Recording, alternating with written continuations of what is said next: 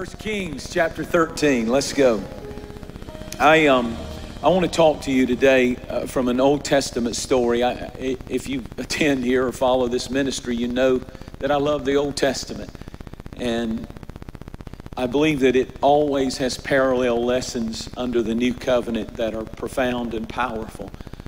And I've been reading the book of First Kings uh, in in my study time, and just I like to take a book at a time and just kind of pour into it and think over it and pour through it. And this particular story caught my attention, and I want to share with you something that I pray God makes real today. 1 Kings chapter 13 and verse 28. Then he went and found his corpse thrown on the road, and the donkey and the lion standing by the corpse. The lion had not eaten the corpse, nor torn the donkey. And the prophet took up the corpse of the man of God, laid it on the donkey, and brought it back, so that the old prophet came to the city to mourn and to bury him. Then he laid the corpse in his own tomb, and they mourned over him, saying, Alas, my brother. So it was after he had buried him that he spoke to his son, saying, When I am dead, then bury me in the tomb where the man of God is buried lay my bones beside his bones. I want to talk to you today on one word, and I pray that this story will come alive in your heart and will leave a lasting impression. That one word would be influence. I want to talk to you about influence. There was an evil king by the name of Jeroboam and he turned from God and God's ways and he began to worship idols and sacrifice to these false idol gods. And he was doing so in a place called Bethel, which means in Hebrew the house of God. He is transforming God's house into a place of idol worship. He's burning incense and offering blood sacrifices to demon gods in God's house. And the scripture said while he was doing it, there came a prophet. And I'm just going to sum up what was taking place and what I just read here. While this evil king was doing this, and the whole nation and many of the people were watching him do this abomination, there came a prophet from the Lord who walked through the gates of Bethel and began to prophesy against that king. That's bold. He knew that his life would be on the line, but God told him to do it, and he did it.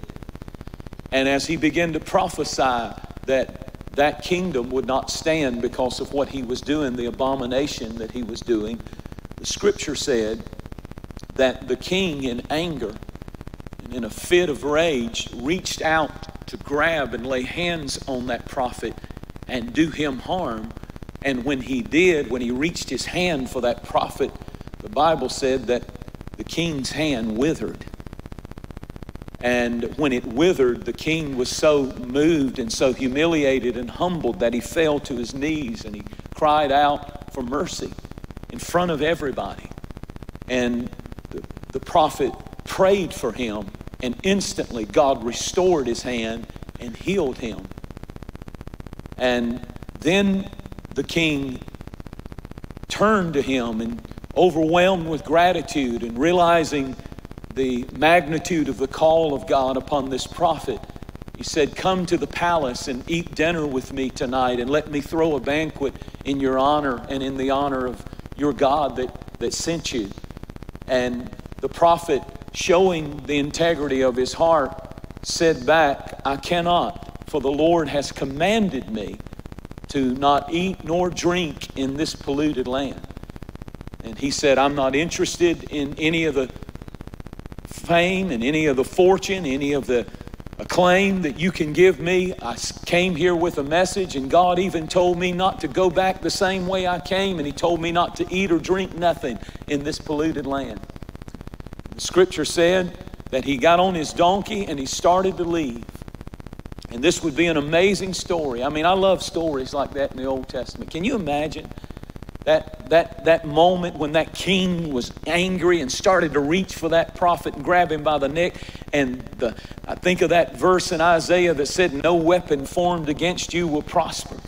Suddenly, that mighty hand of that king withered up like a, like a, like a leaf in, in, in, in, the autumn, fall weather. It just withers up, and, and, and then the prophet prays and God restores. I want to have one Sunday like that before I die where, where, where, where God just confirms something powerful. Don't you know that felt awesome? And this guy could handle it because he could handle it because when the king said to him, Come back to my palace and let me make a big deal about you, he said, Oh no. God told me not to eat or drink anything in this polluted land. I'm leaving, and I'm not even going back the way I came. This would be such an awesome story if it ended there. Something happens on the tail end of this story that is remarkable. In the same land, there lived an old backslidden prophet who at one time had a great anointing upon his life who at one time carried the same measure of prophetic words that God would back up with amazing and astonishing miracles. But somewhere along the way, the king bought his favor, and enriched him with great wealth, and he stopped prophesying the word of the Lord. And the king paid him to prophesy only good things.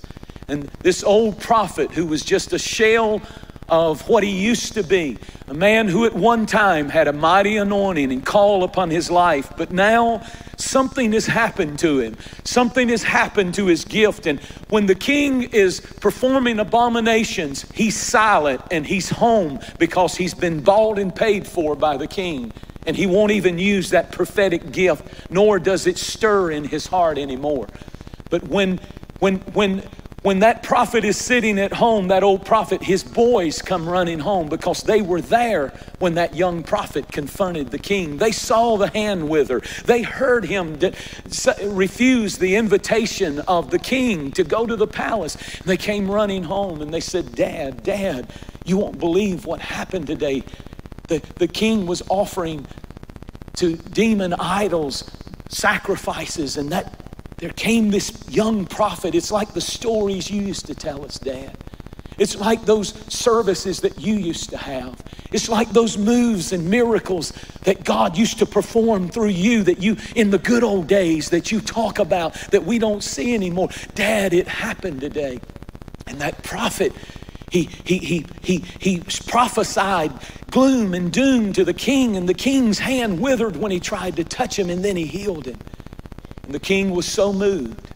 There was some spark of some flicker of, a, of an ancient flame that once was there. And suddenly something in him was so moved, so yearned to get in a move of God again, to feel the real presence and anointing of God again that he said, I must, I must bring that young prophet to my house today. And so he went and got on his horse and he found the prophet as he was trying to exit the land.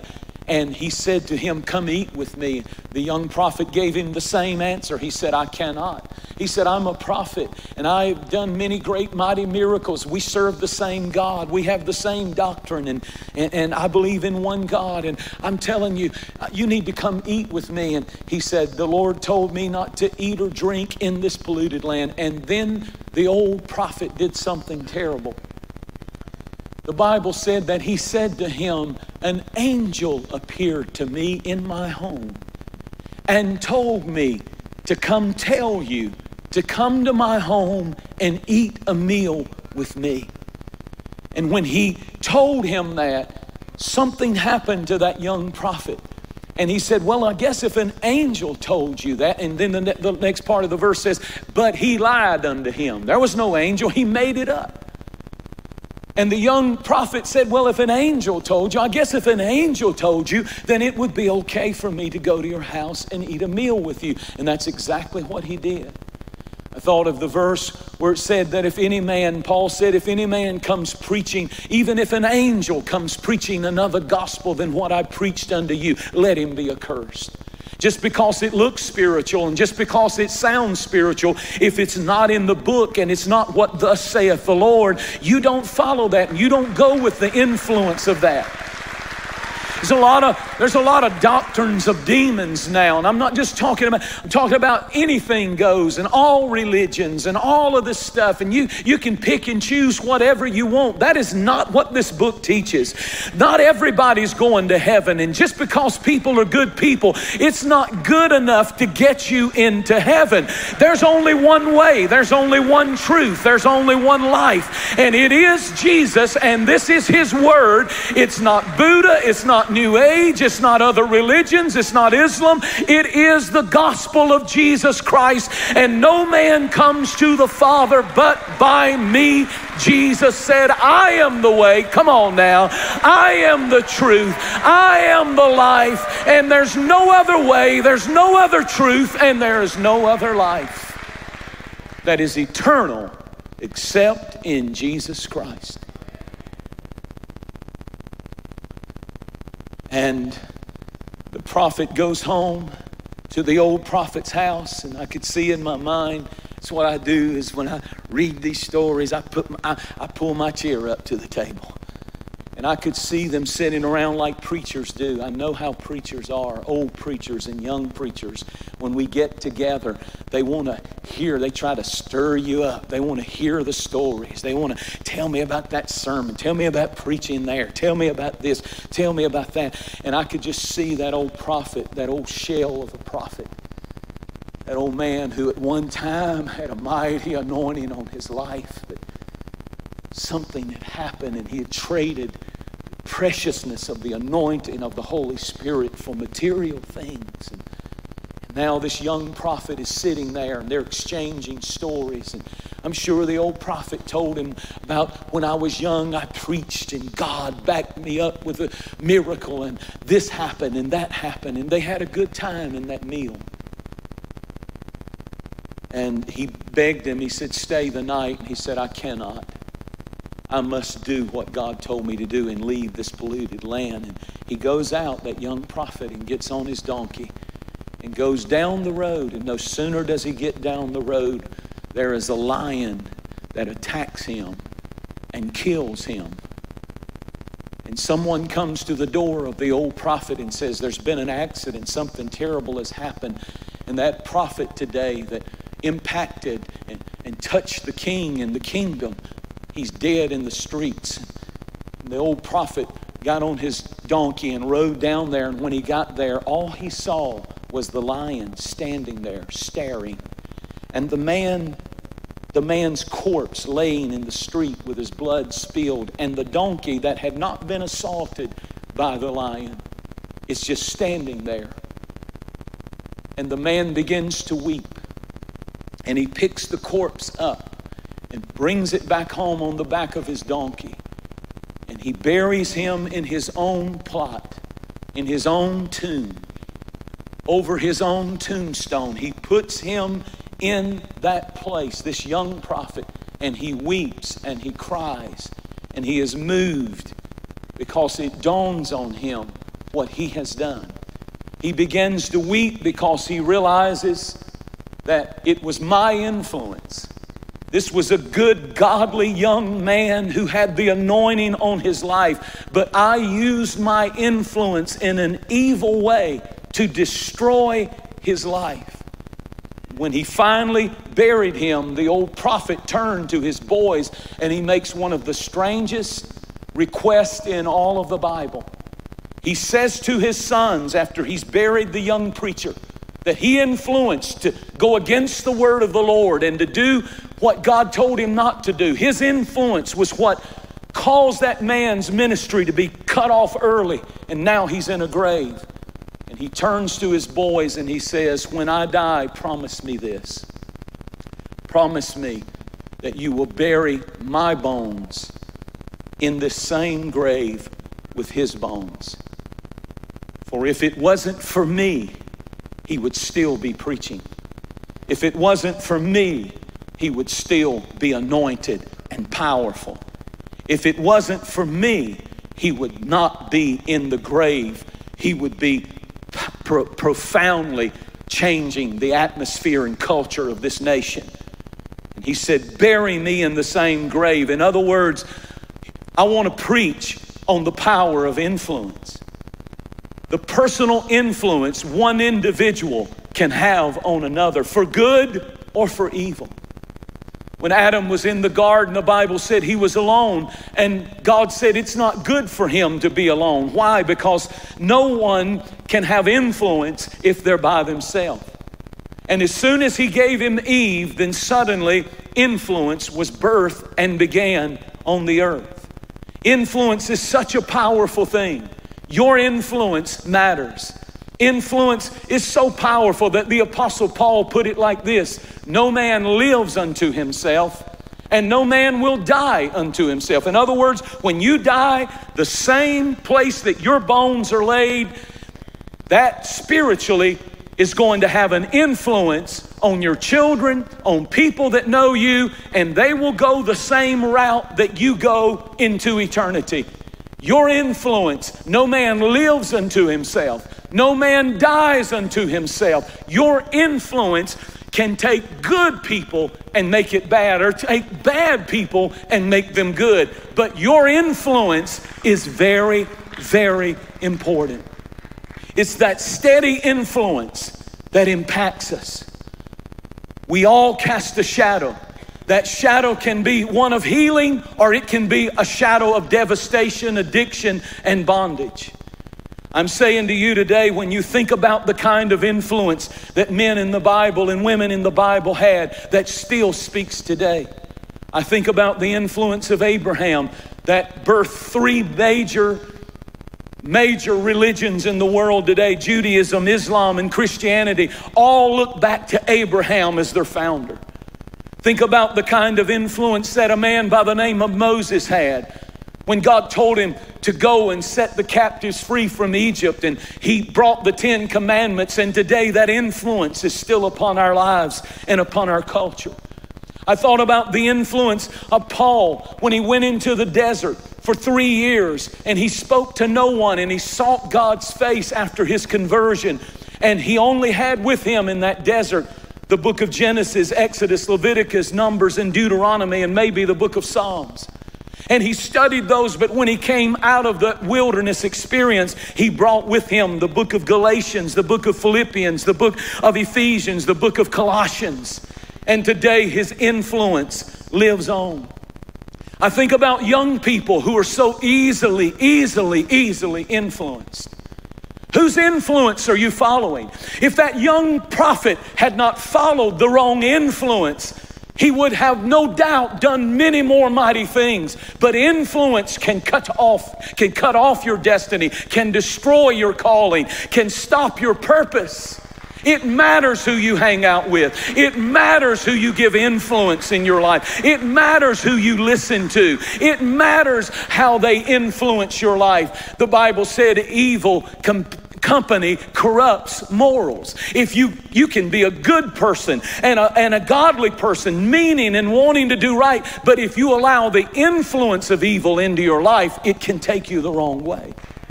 Sometimes, sometimes young people, they want to, they want to influence others.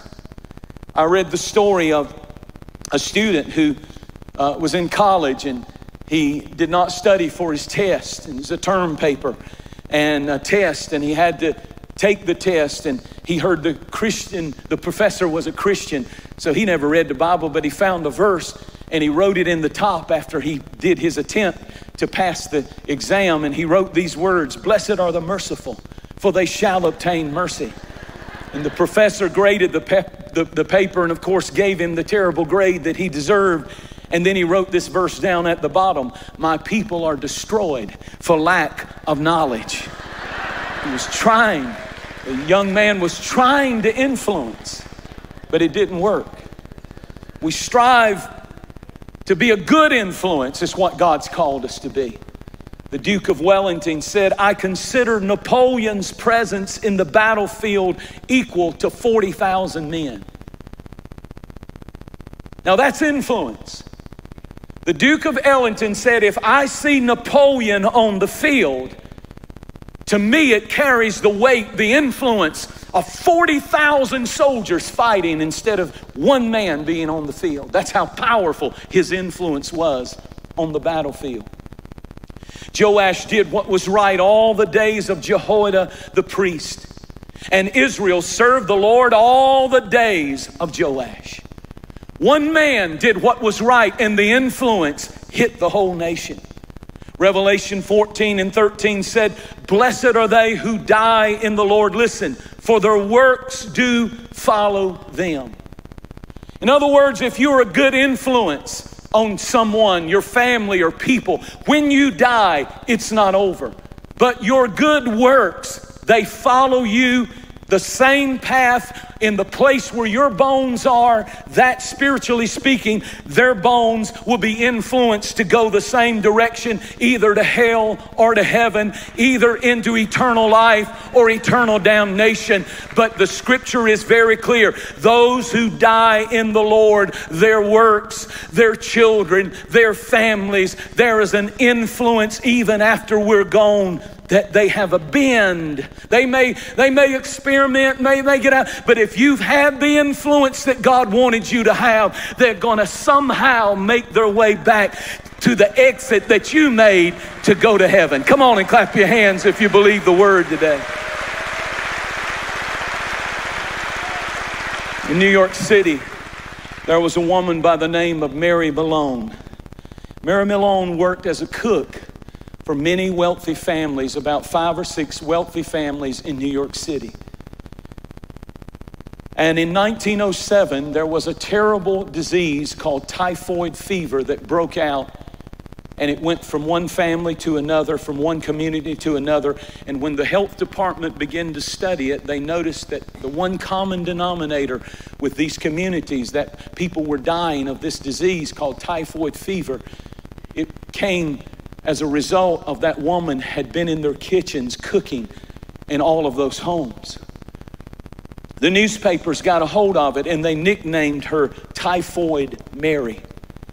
She was a walking container of deadly typhoid fever. Everywhere she went, she contaminated people, and people started dying by the hundreds.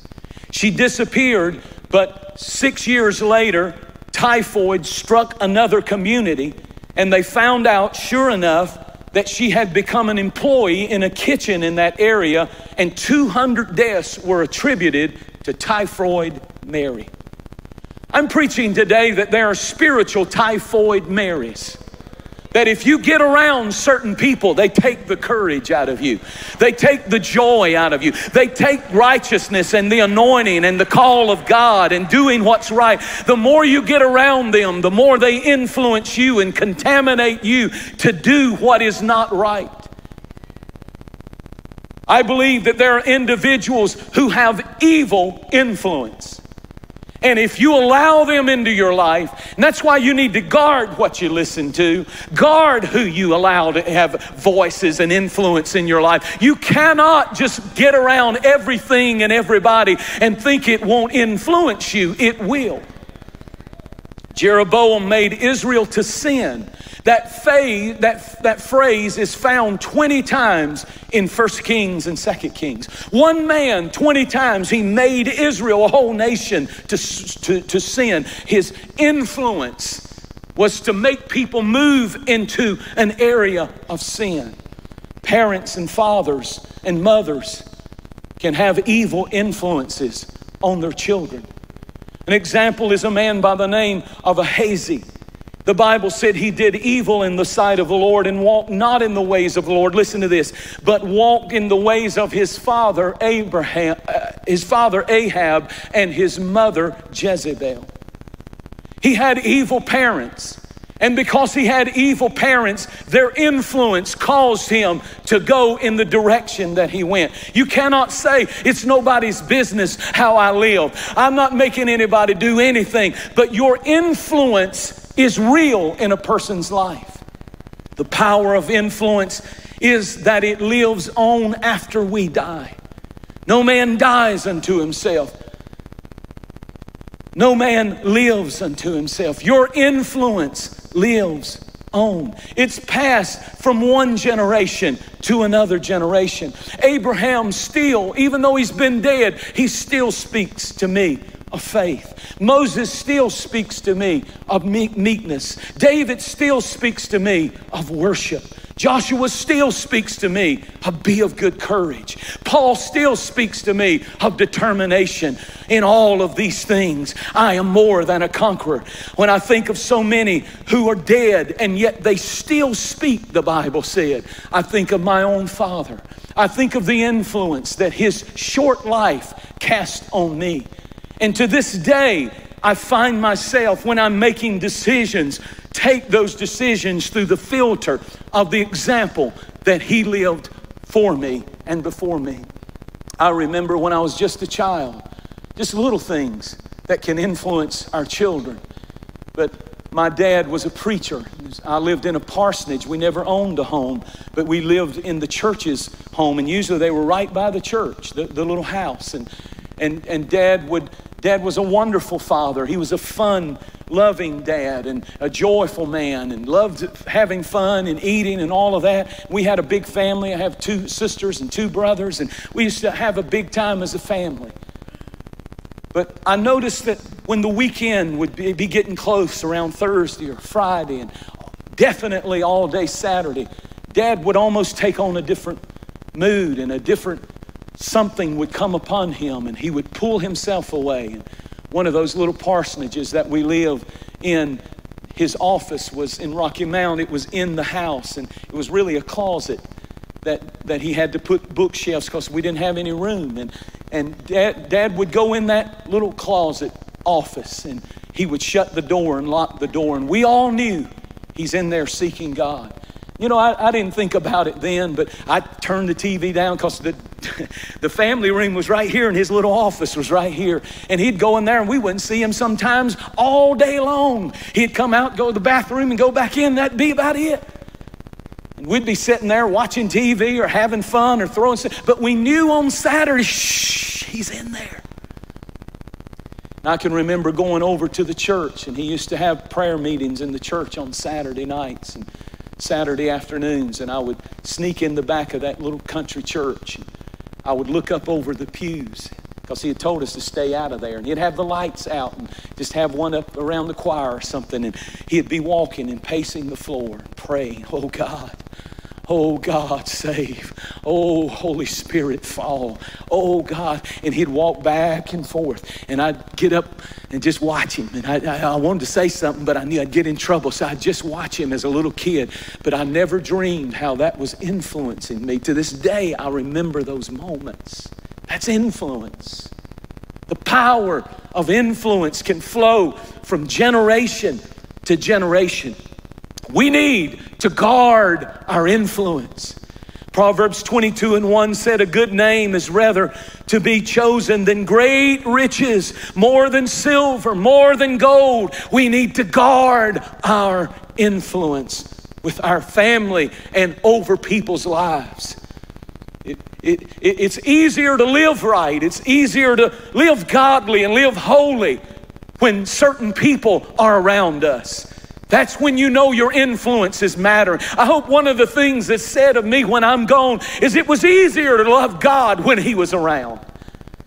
Your influence is contaminating every person for the good or the bad. I love that story in Exodus 32.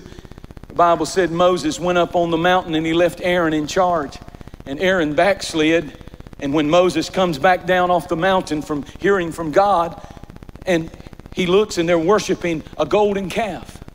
And he said, What happened? Aaron, I, I made you the preacher over the whole congregation. What happened? How did they go from being a people consecrated to God and I go off for 40 days and come back and they're worshiping a golden calf? And this is his answer in, in 32 and verse 24 of Exodus. He said, he said, I took up an offering, they gave me the gold, I dumped the gold into the fire, and then he uses these words, and out came the calf. He's totally taking the fact that he had in. If there was a calf that came out of that fire, I promise you he didn't grow horns on his own. I promise you he didn't grow legs and a tail. I promise you he didn't look like a calf. It was the fact that Aaron was molding and shaping and influencing. Hello? You can say, I, I didn't ask them to follow me. I didn't ask them to party like me. But between what they were and what they are is you.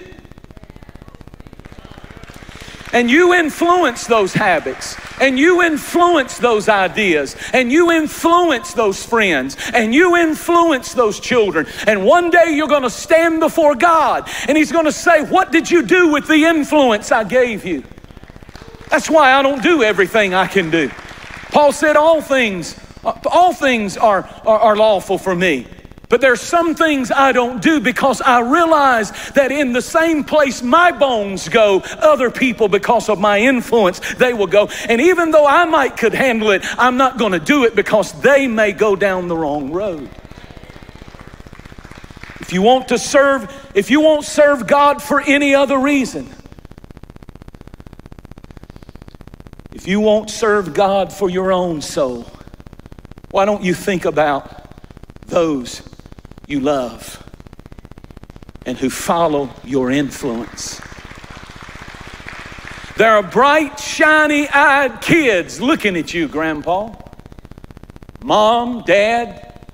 There's bright, shiny eyes of kids watching you. Now, if you haven't been insulted, you're going to be now. It's a sobering question. Would your kids have a better chance of being saved if you were not their parents? Would your kids have a better chance of being saved if you were not their grandparents? If you want to serve God for yourself and you won't serve God for yourself, you made up your mind you ought to do it for your babies. For in the same grave where your bones lie, lies the bones of the ones you lead astray with your influence.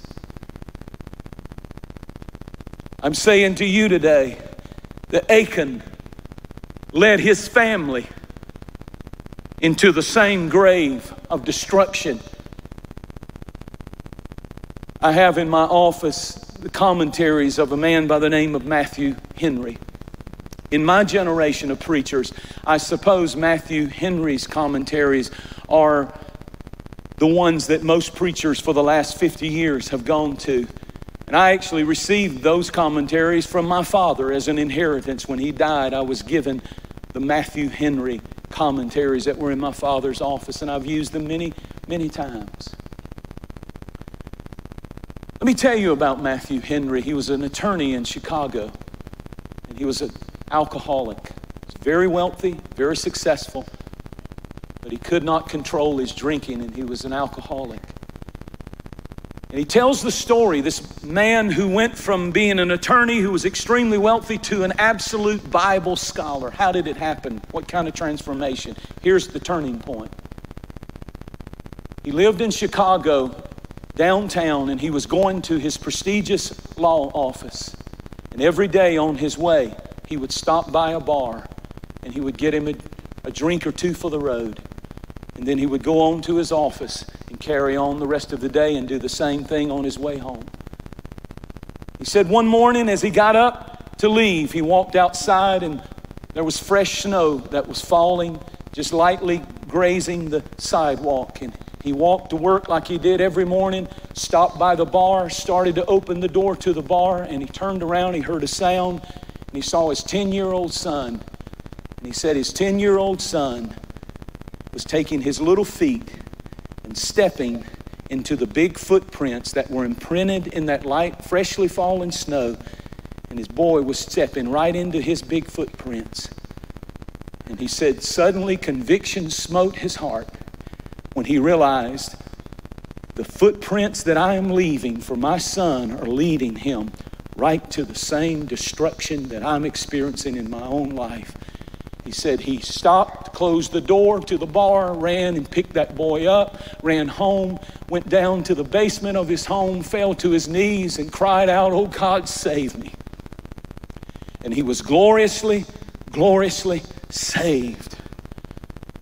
God, I want my footprints that I leave behind for the next generation in the same grave that my bones go. I want my influence to make sure that I, I, I, I, cause my children to have a clear path to eternity and life and life everlasting through Jesus Christ. It's all that matters.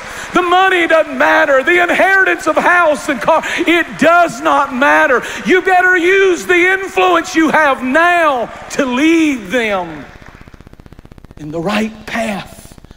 Somebody is following you. In the terrible epitaph of Bethel, is the prophet said, Here lies the bones. Here lies the bones of an old, dead shell of a prophet greater tragedy is in the same ground, in the same gravestone. Here lies the bones of a young man of God that was led astray by the influence of that man who once had a touch of God, but he backslid and he led that new generation the wrong way. The spiritual epitaph in this room today will be Here lies the bones of a husband that would not serve the Lord. Here lies the bones of a wife that would not serve the Lord. When some of you die, it'll be here lies the, the, the, the bones of a teenager, even who would not serve the Lord. But the greater tragedy is in the same place because everyone has influence, will be bones of others who wanted to serve the Lord, children who wanted to go to church, loved ones who would have followed the path to life and eternal and eternal forgiveness and grace in heaven. They would have gone that direction, but you didn't lead them. I know this is a heavy message today, but we're not playing games when we assemble in this room. The truth is, every one of us have a tremendous influence and we're determining by our footprints and by the legacy that we leave behind. Our influence is speaking even after we are dead. Here lies the bones of parents. They lived for the world. They would not serve the Lord, but the greater tragedy is in that same grave. Here lies children, precious children who would have been in church, who would have served the Lord, who wouldn't have went into a lifestyle of addiction. Somebody needs to change your influence for good. Here lies the bones of those you led into indifference, coldness, lukewarmness.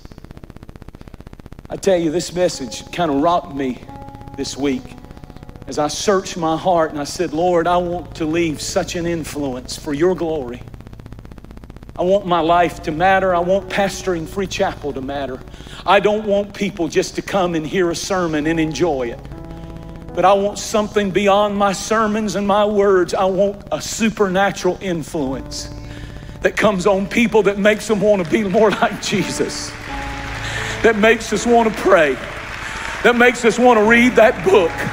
That makes us want to serve in the kingdom, that makes us want to worship, that makes us want to give of our resources to proclaim the name of Jesus around the world. One day I'm going to die. But I'm not going to take, I'm not going down in a grave of lukewarmness and mediocrity. I'm going to go down on fire with fire in my bones. And if you're following me in Jesus' name, you're going to have that fire too. Come on. Clap your hands and say, Lord, make me a great influence for you.